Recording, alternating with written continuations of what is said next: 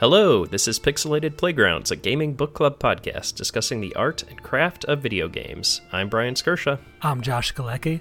And today we're talking about Valheim, uh, released by Iron Gate Studios into early access in February of 2021 for PC. Uh, this is probably the most hot on the heels of a release we've ever done a game, uh, with good reason. I'd agree with that. Um, I heard a little bit of buzz about this game. Heard it was one of those survival em up games. Uh, I've never tried out any in the genre, so I thought this would be a good time to jump in. Very glad I did. I suggested it to Brian, and he hopped along for the ride. Yeah, it's hard to turn down a game that suddenly has like tens of thousands of, you know, 95 plus percent positive reviews on Steam and like, you know, not bad an eye at that. And from such a small developer, too. Iron Gate Studios is not a triple A or even a triple I kind of studio. no, brand new. Um, Iron Gate is formed by two industry veterans of uh, THQ Nordic, and uh, basically this is their first product. I think it's a team of five at this point, and Oof. you know, th- three weeks after the release and three million copies later. I guess they're doing pretty good out of the gate. Oh, okay. out of the gate, yes, the Iron Gate. um, yeah, so it, I, you know, this is definitely uh, going to be a very much one place in time uh, with this game, given its early access, has a lot of heat. So consider this your time capsule for what uh, Valheim is like uh, three weeks from launch. Um, and you know, from two tourists of the genre who haven't, you know, I, I'm aware of like the rusts and things of that nature of the world, but I never, like Josh, spent much time with it. So you'll get a fresh take with fresh eyes for a fresh game. And I would say too that even though this game is in early access, I took a look at their development roadmap, and there's things like filling in additional biomes, coming up with additional content. But I definitely think the contours of the game are in place. Uh, it might be interesting to come back to this a year from now and see where the game has progressed to, but I am certain that the bones of the game will not significantly change. Yeah, I'm with you. It seems like they have a really strong sort of vision for what this is. And the big difference from some of the survival games that I have, you know, delved into in the past is that they kind of took the elements of those games, the big sort of multiplayer server-based crafting survival mechanicy games, and put an actual game around it, right? There's like a, a progression system, there's bosses, there's a combat system that isn't ass. I mean, it's sort of ass. It's better than ass. But it's uh, it's interesting. You know, I, I think there's there's a lot of these games out there in, in the industry, but this is the first one that um, sort of compelled me to stick with it for longer than a few hours. Mm-hmm. Yeah, I think um, I've probably put about fifteen to twenty hours in on this game already. I think. Are you about the same? Yeah, I'm about the same at this point, and I, I will probably end up playing more. Uh, some on our multiplayer server that we have with friends, and you know, I'm interested in just sort of having a solo world of my own as well, just to sort of um, you know build and, and, fart around in. Hmm. You know, I'm doing the same thing, and I'm excited to talk about the differences between what the single player and multiplayer experiences are like. Yeah, it's kind of fun just to have your own sort of world uh, to, to play around in as well. So, yeah, we'll definitely hit on that. Why don't we set the stage a little bit for what this game actually is, though? Um, so, Valheim uh, basically takes place in sort of a Viking inspired world where you enter a fresh procedurally generated world and you uh, basically have the shirt on your back and you get to craft tools, build a shelter, survive versus enemies that are roaming around, and explore different uh, biomes in a very stylized 3D animated world. Mm-hmm.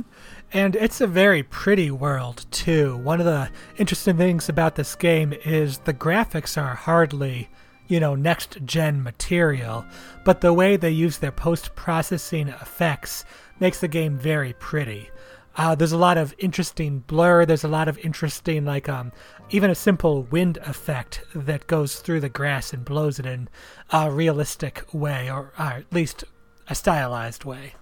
Yeah, it, it does seem to me like they're making a huge amount of use of some out of the box um, post processing effects, like incredibly cool lighting effects, uh, a really interesting depth of field uh, in the sort of visuals of the game, like uh, far away terrain and things like that, sort of get a, a depth of field blur, as you said, motion blur. Um, it looks really good in motion, right? The screenshots, I think you might be a little confused looking at it. Like, is this a really old game? Uh, what's going on here? It can look good still, but in motion, it looks pretty stunning, especially when the lighting and the you know sun's rising or setting or something like that. Oh yeah, they've got some good color palette choices, good shaders going on, uh, with the different lighting going on there. Mm-hmm. Yeah, it's it's really something, and I think it plays really nicely with all of the systems that they have in the game too. Uh, later on, I'm sure we'll talk about some of the physics that they have going on and, and various systems that are at play in the world, and those are uh, very well conveyed by uh, these effects that we're talking about in the graphics, although they are sort of low poly or at least lo fi compared to what you might consider top of the line these days, they dress it up so nicely that it's almost like the the sort of sh- cell shading approach that Wind Waker took, right? It's not going for uh, cutting or bleeding edge, it's going for stylish and cool looking. Mm-hmm. Yeah, uh, fidelity is not what they're shooting for. There's a way to make good games look good without that. Yep, absolutely agreed. Um, but as you enter this game for the first time, I think the most uh, apparent thing right off the bat is the game does not really push you in a particular direction. There's no sort of driving story. Um, there's not even really like a, a hard and fast tutorial. Uh, you get basically input from a crow every so often, but it's very non-intrusive, and uh, mm-hmm. uh, I really enjoyed that. This this sort of let the let me discover things at my own pace. When you first arrive in this afterlife, a giant bird woman It drops you off in the middle of a circle of stones, and you learn about these bosses that you have to beat, and that's the whole premise of the game: is you're defeating these monsters for Odin. And your little raven friend, crow friend, Hugin, he shows up. And the entire tutorial is optional. Like if you're playing a second character on someone else's server or something like that, you can just ignore him and not have to go through the entire tutorial sort of thing. But that first time that he shows up for any given process, he tells you about the process and um, tells you what to do, what to expect. Like at the very very beginning when he's like, you need to make some weapons because you're just barehanded right now. Or these are the boss stones that tell you where to find the bosses. Things like that. The tutorial was very well done in this core in this game, I think, by being very unintrusive. Yeah, I absolutely agree. And I think it's worth mentioning that for a survival and crafting based game, this is the first time in my life of playing a game like this uh, that I didn't just camp out on the wiki for my entire playtime, uh, trying to figure out recipes and how to navigate the the power curve. Because this game seemed like it made it pretty naturalistic. I really liked how as soon as you got a material, the recipes just popped into your inventory. There was no fancy grid or rubbing things together like an adventure game to make sure they combined in the right way. Rub two sticks, get fire. yeah, it's it's you don't. There's no BS around it, right? It just um, once you have the stuff to make a thing, it tells you, oh, you can make this thing now. So, you know, finding a new material or a new item or a new enemy that drops a new resource um, is really exciting because all of a sudden you get this big list of new items that appear in your recipe book for crafting. And those are kind of the objectives for you, right? Those are the things like you get um you chop down fine wood and you get all, all of the recipes that involve fine wood and you're like, damn, I can get a better bow, bow now. I'm gonna work towards that.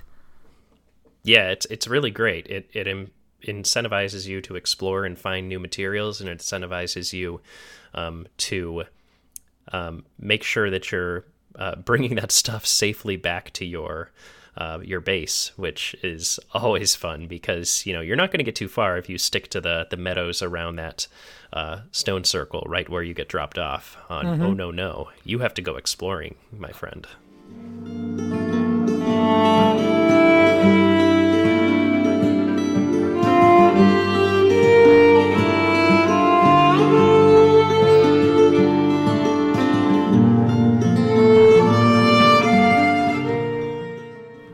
So, one thing I want to talk about with the discovery process too is one of the games we played a few years ago, Subnautica. that kind of reminds me of that. This is uh, one of two games I'm going to be comparing Valheim a lot to for specific reasons. Um, but Subnautica, you are, start off in an alien planet and you're going around exploring different environments, extending your capabilities, and uh, reaching farther, developing the story through that. This game was very much a discovery process for me because I did not know the rules of the genre at all, and I'm not sure how this game compares to Rust or so, but I really did enjoy, like, um, I'd be walking around and going through a river, and then I find, oh, swimming's a skill. Well, I guess there's going to be more water content than I was expecting, or oh, you chop down a tree, woodcutting's a skill, and as you go on, you discover more skills, more crafting recipes, more kind of things, and it happens in a very naturalistic manner. That you expand the range of your abilities, the your kind of reach over the map, the different biomes you can go to. I thought that was a very well done thing with this game. Yeah, like you said, minimal signposting, but definitely um, gives you a lot of, of feedback to show you where you might be able to poke a little further into the the edges of the the game and progress mechanically. Uh, it's interesting you brought up those skills. I think that's something that um, I have you know I've seen in games like this before, but the interesting thing is they they progress through use in this game. So it allows you a lot of flexibility for how you want to get better, right? If you decide you want to be mostly focused on combat with long range weapons rather than your axe, you know, or your sword or whatever, then you can focus in that direction and decide to use the bow more, and you get better at it as a result. Uh, it reminds me of a certain Elder Scrolls series. Hmm.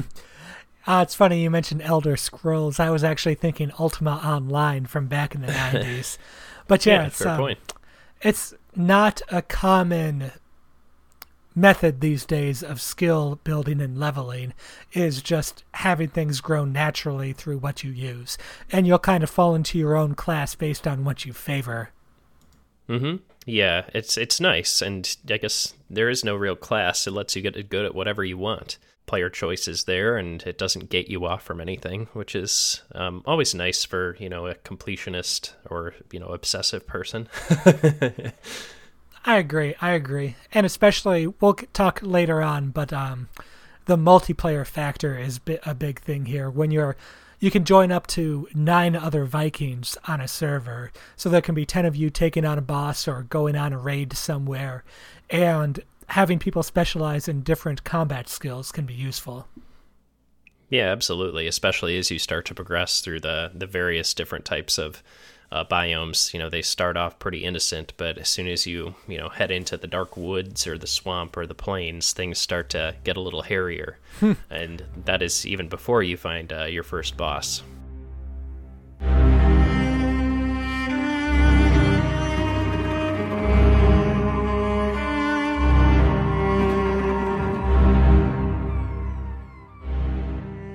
This game has several different biomes. I think it has four or five of the eventual eight implemented already. So they, uh, but each of these biomes has a different boss for the players to beat down.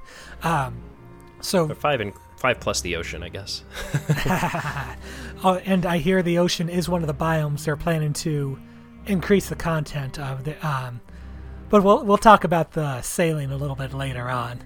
Um, but the, the developers of the game, Iron Gate Studios, they talked about how they were inspired more by Breath of the Wild and Skyrim rather than any of the survival games currently on the market right there. And one of the ideas they took from Zelda games in particular was the idea of gating by bosses. Like you go through a dungeon, you get a new item, it lets you do new things. Likewise, with this game, you beat a boss, and that allows you to go to a new biome effectively then. The bosses in this game remind me a little bit of Terraria. You know, it's one of those games where you are continually looting, crafting, building your home base, and then when you're ready, you confront a, a boss and he wreck shit around your base and you know ruins everything but then you know you you conquer that and then you're ready for the next challenge and you know that can allow you to enter a new place or traverse further into the world that's uh, generated around you and it feels good you know it's a nice loop and uh, to hear more about that loop listen to the terraria episode i guess but it is a uh, it's a it's a cool one, and I'm glad it's making an appearance in this game. Mm-hmm. Yeah, especially the first boss. I think make sure that you're at a adequate level equipment wise in order to go into the dark forest. Um, and from that first boss, uh, slight spoiler here, but you get materials that you need to build a pickaxe to mine the metal out of the ground, and you know stop using these stupid stone weapons because man, who needs that? That's right. You are no longer a caveman. You can be a real Viking now, uh, or at least a very primitive one. Um, mm-hmm. But yeah, it's uh, it's nice, and it also gives you a power. Um, the first one lets you run further and faster, but they progress from there, and it's um, it's another thing that I haven't seen um, as much in a game like this before. Is sort of you know, do you beat the boss, you get the power, um, then you you know continue on through that power curve. Usually, it's a bit more focused on the crafting rather than gating, uh, as you said, Josh, with the bosses. Mm-hmm. Yeah, the bosses. I've been through two boss fights so far, uh, just the first two, and they were enjoyable experiences. I kind of like that. Like I could see those being very difficult on a single player kind of game, but it's kind of almost a reason to get together with your friends to um, take down a boss and then get that ability or item that lets you progress to the next biome. Absolutely. And while we're on the topic of the bosses, maybe we can touch a little bit on the combat, um, how it actually plays out, because I think this is a, a, bit of a difference from survival games that I've played in the past, which tend to be a little more first person focused. Um, this is third person over the shoulder. Um, you're controlling sort of a, I guess it's almost like a, a, you know, I guess third person action is probably what it's mostly taken from. Your, your God of Wars, your Dark Souls is. Um, things of that nature. And you do have a stamina meter, so you're working to manage that as you're attacking. You're able to dodge uh, attacks from your enemies in space. So it's um, very much more tactical than, I guess, something that's more just simply numbers based or RPG like. Mm-hmm. Yeah, the combat. I thought the combat was enjoyable in this game. Um, you get enough choice in both your terms of weapons, uh, the different things you can do. You can sneak around and even some of the simulation systems they had on top of this. Like uh, early in the game, you're doing a lot of deer hunting, so you can get materials. You need to craft the different things. Um, and one of the things I found out about later was that the wind direction is actually huge for hunting. If you're downwind of a deer, you can sneak a lot closer. If you're upwind, they're going to smell you coming a mile off. Right, exactly. You have to be aware of all kinds of different systems in this game, from the wind to the weather to uh, you know fluid dynamics and uh, the mechanics of smoke in your uh, your base. As I found out when I suffocated myself or asphyxiated myself when I first built my uh, my base. I was there for that. It was hilarious. I'm just yeah. We're both building like our first houses, and Brian's like, "Well, I just died of smoke inhalation. and I'm like, that's hilarious that that's a thing. Also, that it happened to you and not me. I'm glad I can learn from your mistakes. Yep. Um, so that's fun. And I think it works out really well. I mean, I wasn't the one who felled a tree on myself, so I'm going to chalk that one up to a slight win. But, you know, we make our own mistakes and we learn from them. That's right. I think this that was another mistake I learned from you as well. Was uh, watch out when the trees start falling. Oh yeah, um, it's it's pretty fun how much of the physics actually do get implemented in um, meaningful ways in this game. You know, with uh, trees falling and able to uh, take a great deal of damage out of yourself, your structures, or enemies if you're lucky. The the lumberjacking in this game is uh, some of the best I've ever ever had the pleasure of experiencing in a video game. I think at the beginning of game two, when you're first getting into it, those unexpected deaths uh, are super, you know, not just hilarious, but also kind of intrigue you as to what systems the game might have. Like, I talked about before how I got in this game and I didn't really know what to expect in terms of what I should be doing or how the game would develop. Like if I play Metroidvania, I come across a gap I can't cross and I'm like, "Oh, I need a double jump here. I'm going to make a note and just come back to it. When I got into this game, I didn't know what would be happening. And when you're getting into a game like that and like you you fall a tree on yourself and it kills you, then that's not just a funny occurrence. It's also kind of showing you these systems you weren't expecting. It's a learning experience. Yeah, and it's kind of um, hinting at a depth to the game. Yeah, it's it's showing you where the game is placing its priorities and allowing you to you know refocus what you are thinking about doing and getting out of this game accordingly. Um, you know, given that this game was such a big surprise and came out of nowhere for so many people, there's like basically no material about this game online at the time where we're playing it, or at least when we started playing it, there wasn't. So we weren't able to sort of know what to expect going into it. And as Josh said, it was really fun sort of going in completely blind. Um, this is like maybe the first experience I've had since high school or grade school where um, you know the internet hasn't already ravaged a game before I got my hands on it.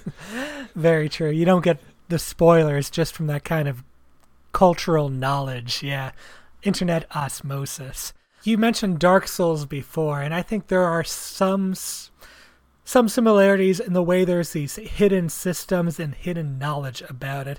However, the difference for me between playing the two games was with Dark Souls, I was on a wiki all the time, being like, what should I know? What should I do? In this game, I was learning about things from other players I was playing with. Like, um, for instance, like uh, you find those metal deposits on the ground. If you dig at the ground, you'll find more of that metal vein underground. And just hearing the little tidbits about that, because uh, this game I think was meant to be played multiplayer, and does a very good job of encouraging that too. Yeah, I, I, think you're you're right, and I'm actually learning things about this game just listening to you talk about it. So, so that's definitely true. Um, I really do did enjoy the the multiplayer aspect of this game, and um, you know, this is a, a game that caused me to get back in touch with a, a very old friend of Josh and, and mine. So that was nice too. Mm, old high school friends. yeah, it's it's always good to have. Uh, you know a game that'll bring you you back together with someone you haven't talked to in a while. Shout outs to Maddie. Mm-hmm, absolutely.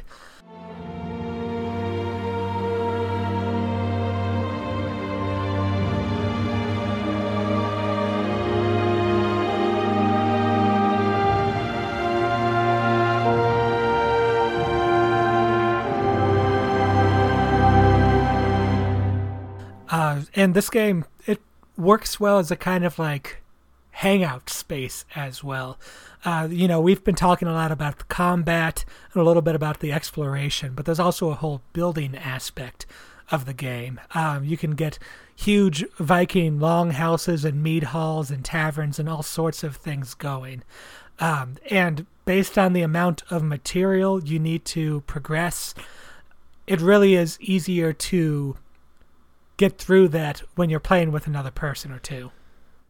Yeah, it definitely, and, and, especially if you're talking about building and gathering the required materials, it's uh, definitely a load that is borne a lot easier by the um, by the group rather than by an individual. Um, speaking of building, maybe we can talk about like what what you're initially doing building wise in this game because I thought it was super endearing to sort of start with your thatched huts uh, made with straw and wood, and eventually work your way up to gigantic log mead halls and stone castles. yeah, the building system in this game is um, pretty simple, but it has a lot of complexity to it as well, and things you don't realize at first. Um, you can build walls and floors and structural support kind of things as well. Um, but then as you're getting through the game, you realize, oh, this structure is unstable, and if it's unstable enough, it actually collapses. Hopefully, not while you're on top of it and plummeting to your death below that. Might have happened to me building a lighthouse or two. That's funny. But yeah, it's it's nice and there's also a whole system about like how comfortable it is and you know how sheltered it is. Mm-hmm. Um, so if you're you know able to stay in a, a, house that has a high comfort level, it makes your character rested, which increases their stamina and health regeneration. So um, there's all kinds of interesting systemic things that go along with the building aspect as well. Uh, for instance, enemies and weather also affect your buildings. Um, so, you know, you need to have structures that hold up to raids and, uh, of course, the storms, because it rains a lot in this game. Uh, pretty hard, too. the raids and the rains. Yep. your um, structural elements will degrade if they're not properly underneath a roof. Uh, another thing you learn when you know you you spend an evening building a huge mansion and the next day it's almost a ruin because all the rains came by and you didn't put the roof in in time or you put the roof in incorrectly. Um, i used to think like uh, one of the first houses i built had a flat roof just wooden floors and platforms but that actually uh, i learned that those can break down and break through. Yep, and uh, I, I, always, you know, when I first saw the game, I wondered what this one really small, steepled, you know, one square wide um, tile you could build was for. And now, a smart person that I am now, it's for chimneys, right? You can not just leave a hole in your roof for the smoke to go out of. You should build a chimney for that thing. um, yeah, so there's there's all kinds of interesting little things you can learn for that or you know for building for the way you set up your base for the things you can do within your base it's just uh, it's a nice sort of act of discovery but um, i suppose when you're done with your base the most exciting thing is is setting out on a journey uh, into the the wider world whether that be on a boat or on foot um, that is i think where this game really shines for me and where I, I think i got the most enjoyment oh the exploration of this was top notch like uh you just see all those blank spaces on the map, and you you you get like a um, I don't know. You you get proud of having done some exploration and uncovering more of the map. Uh, I always made a habit of giving silly little names to all of the geological features that I'd pass by. So I'd like name a mountain, name a river, name a sea, uh, just to kind of like orient myself in the head, and it, it was a fun thing to do. Yeah, I agree, and it it, it was one of those things where you know you this game also unfortunately uh, implemented the corpse run once again for me. Hmm. So you know, getting uh, you know a half an hour out of your base and suddenly dying to a skeleton um, was a, a, situation that sometimes could take a few hours to resolve as you you know try and fumble your way back there and retrieve all of your valuables. Mm. Uh, but you know I was having fun the whole time. Um, you know it may be two hours that I spent basically just getting back to where I was at the beginning, but hopefully slightly richer and definitely with a good story under my belt. I don't know. I I haven't come across a very difficult corpse run, but um, maybe I've I think I've explored less of a distance from home base than you have. Uh, but that almost strikes me as like a negative against the game. You spoke positively of it though. well, it's one of those things that when you describe it it sounds like a negative, but you usually end up, you know, getting enthralled with the process of of doing it, the exploration, the corpse retrieval. You know, it the stakes are high and it it keeps you interested. Um, I wouldn't say it's like the most elegant mechanic in the game, but it's one that I have a lot of experience with from Diablo, from Dark Souls, you name it. It's one of those things that, despite the fact that it's constantly raising my blood pressure, it's still a familiar feeling that I have come to crave, I guess. like skydiving? I don't know.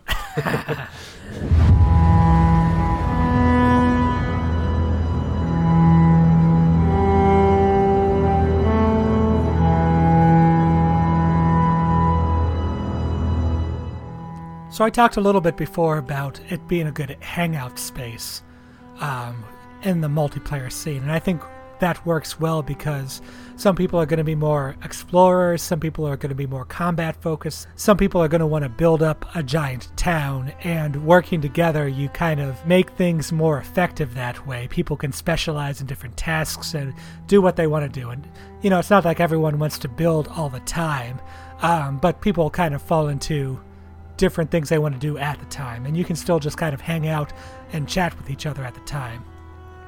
Yeah, everyone sort of tends to fall into a role when they play games like this, and you're playing on a server together over, you know, the course of uh, a little while. Um, some people will be the the grand architect, others will be the, you know, the person keeping the the food stock stocked up. Others will be the ones organizing a raid or ensuring that. Uh, you're continuing to progress on that power curve, or just scouting the surrounding area, looking for more places to find resources. Mm-hmm. Um, there's all kinds of different things you can do, and you're right, it definitely goes a lot faster when you have several people doing it than if you just have one.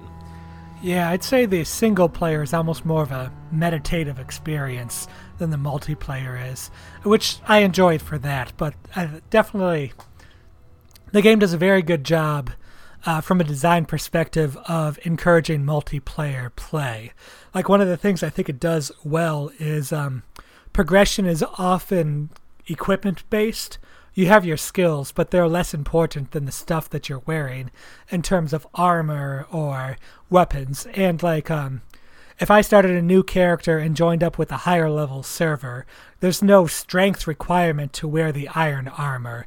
If I join my buddies, and they have the iron foundry going already, I can just make myself a fresh suit of armor, and I won't be as good as they are in combat, but I'll be near enough the same level that I can join along with them on the boss raid. Yeah, it's it's also worth mentioning that along with armor, your health is dictated by the food that you eat in this game, along with your stamina. Mm-hmm. So um, the game has a pretty cool system for food where you can find different berries and um, you know meat that you can cook and things of that nature. And your character can only eat certain you know a certain amount of each different type of food. So it behooves you to create the most high quality form of that given type of food ingest that and when your character is full they increase their health accordingly based on what they've eaten. Right yeah, you can you can go in and eat your friends real good food and have a nice high health bar uh, for the adventure you're having together, and then go back to your own server where all you got is raspberries and you know be a noob again.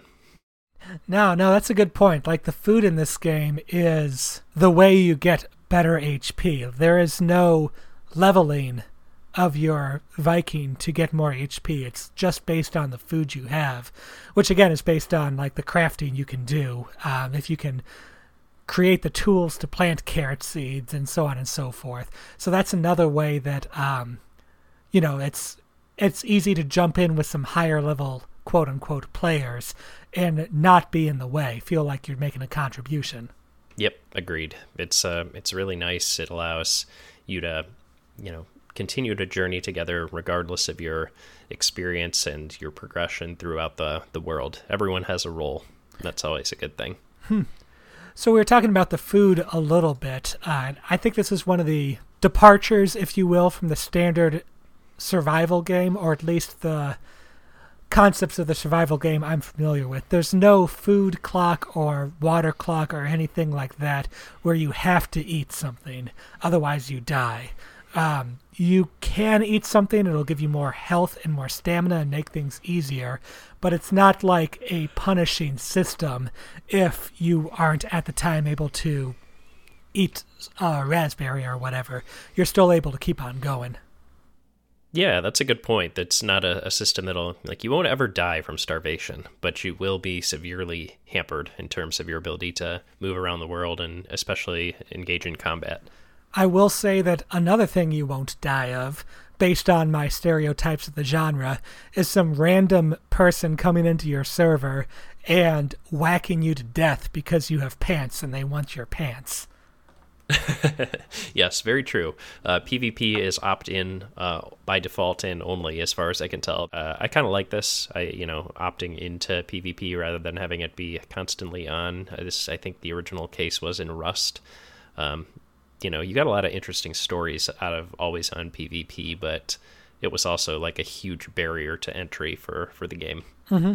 Yeah, when you're first learning to play, then having skilled players come and gank you was not an enter- entertaining experience. No, very very much it's not. I think these two things between not having a hunger clock and not having the PvP uh, those were kind of two of the things I think of when I think of survival games, probably best exemplified, like you said, by Rust. Um, but it kind of changes the focus and priorities of the game. And having played it myself, I would not call this, as I originally heard it was, a survival game. Hmm. What would you call it? Crafting an exploration game. I mean, there's limits to classifying anything by genre because you're kind of just slotting yourself into a hole right there. Um, yeah. Some of the most intelligent stuff I've heard about people talking about the value of genre is how a genre is a conversation between different people, between different creators and fans and consumers and all that, uh, that specify certain, I guess in games it would be mechanics or different expectations. Um, and I think Valheim skirts around the outskirts of of the survival genre. It has some of the same motions you go through, but not the same reasons why you go through them. And that change in focus, I think, was definitely a plus for this game. I found it a lot easier to get into. Yeah, I'm with you. You know, I've I've always sort of been anti-genre pedantry. You know, genres are useful to the point at which people will use them and relate to them, in my opinion. But um, I I agree with you in in the fact that this is a survival game in mechanics only, but not in outcomes or how they dictate play. Hmm. Um, so that's, I guess, just a summation of what you just said, but I very much agree with it.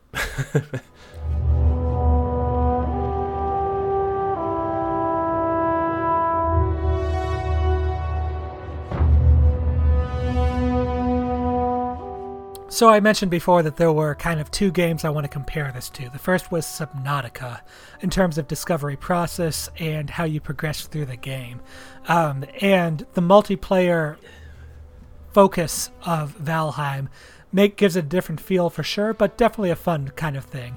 The other game I think it's interesting to compare this to is our old favorite Skyrim another Viking based open world sort of game.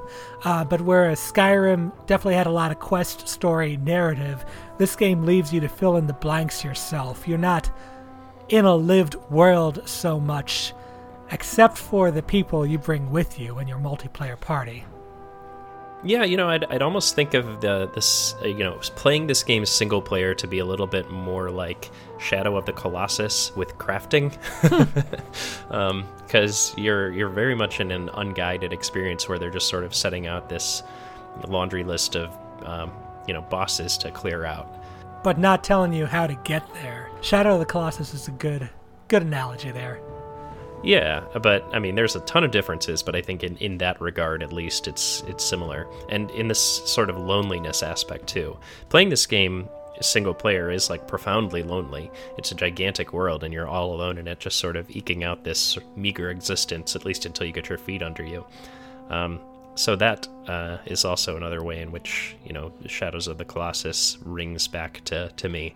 But the the multiplayer, like you said, it's much more of a hangout. It's much more of a, a clubhouse type thing, where you can check in and see how things are going, and then you know organize your society for you know bringing the world uh, to heal around you, which is exciting, uh, much more uplifting than the eking out a meager existence.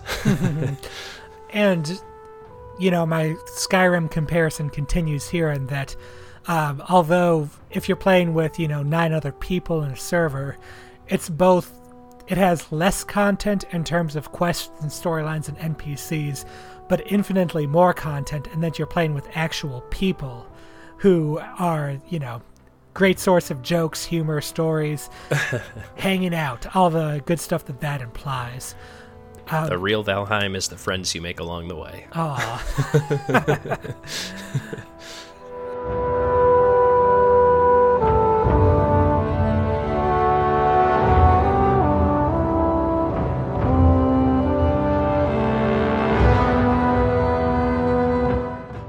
thought that the discovery process was very important in this, so I found that going back and forth between the multiplayer and my own single player server was uh, was a good kind of like back and forth. Like I'd be on my own and I'd kind of get my own feel for what hunting down a troll is like, or what going through uh, getting some minerals is like, and then I'd jump on with my brothers or with some friends, and we'd do some you know, things that would take me another 10 hours to do in the single player version. And we do them well, and that was fun. But going back and forth between the two was a nice experience.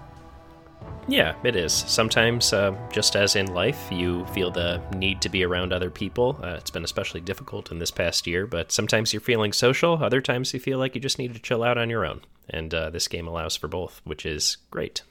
Shall we uh, sum up our thoughts in some three word reviews?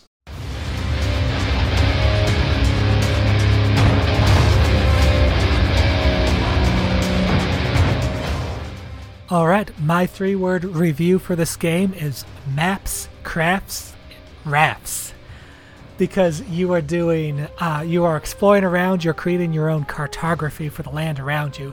And not only are you like learning where the mountains are and where the rivers and where the lakes are you're learning what that means in terms of biomes where to find different resources. You're really doing a conceptual cartography over the game space uh, the crafting system is obvious you're building new armor for yourself you're building a town with your mates uh, and then the rafts it wouldn't be a good Viking game if there weren't any boats that you could go sailing in. And this game does have some good boats and has an interesting weather system and wave system that ocean navigation is no small thing. Two thumbs up from me, and again, that is Maps, Crafts, and Rafts. My three word review is First Pleasant Surprise. 2020 was full of surprises, mostly shitty ones. 2021 is looking like it might be similar, but nothing in 2021 has surprised me quite so much or as pleasantly as Valheim. Given how little material there was in this game when I first played it, I learned a ton about its mysterious world just by walking out the front door of my cabin uh, after I stopped inhaling smoke. Each new biome or material was a delight as I slowly unraveled the layers of the progression system. But aside from the game itself, it's really nice to see a team of five people surprise the world and deliver a game that suddenly gets an adoring audience of millions. So that's why this game is my first pleasant surprise of 2021. Hmm. And for us here at Pixelated Playgrounds, I'm Brian Skirsha. I'm Josh Galecki. Take care and keep on sailing.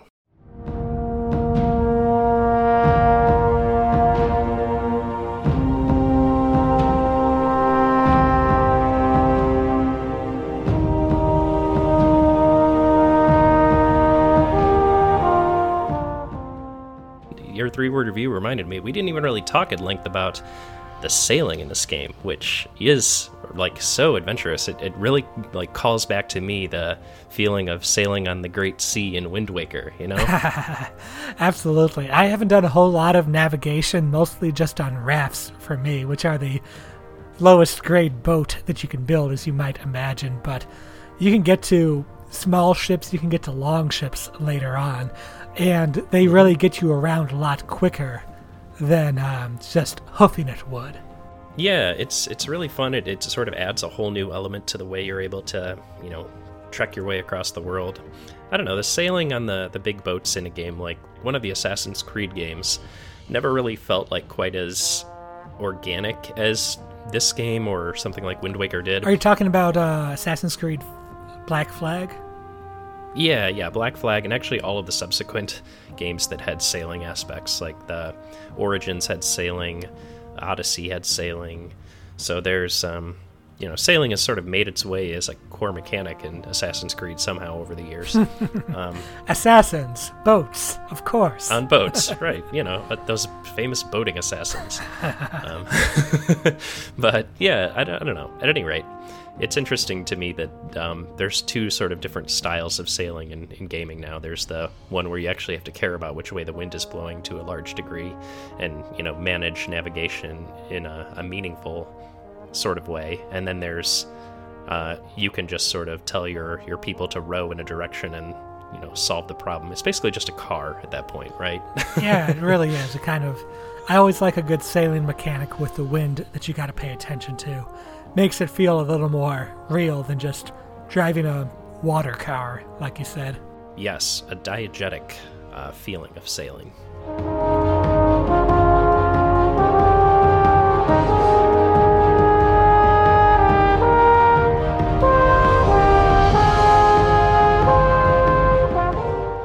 This game I think was such a surprise to its developers that I uh, I couldn't find out like who the the main people for this game were for a little bit. So I ended up going on LinkedIn and looking up Iron Gate Studios and finding out who their co-founders and CEO were uh, in that way.